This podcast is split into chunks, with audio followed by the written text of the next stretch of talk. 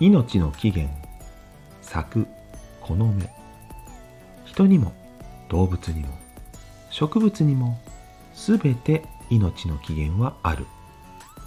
生まれた時にもう決まっているであろう命の起源。その日までどんな景色を見て何を感じ誰と出会い思いを伝え合えるのか。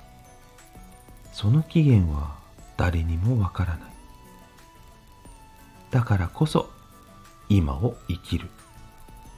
そして共に生きる大切な存在の命の起源を尊重しながらも1分1秒でも長く一緒にいることを願う。それはエゴではなく尊い願いなのだ。願うことはエゴではない。いつか自分もこの世から違う場所に移る。その時に一緒にいたいと願ってくれる存在がいてくれる。それはとても幸せなことではないだろうか。本当に幸せだよ。という願いが。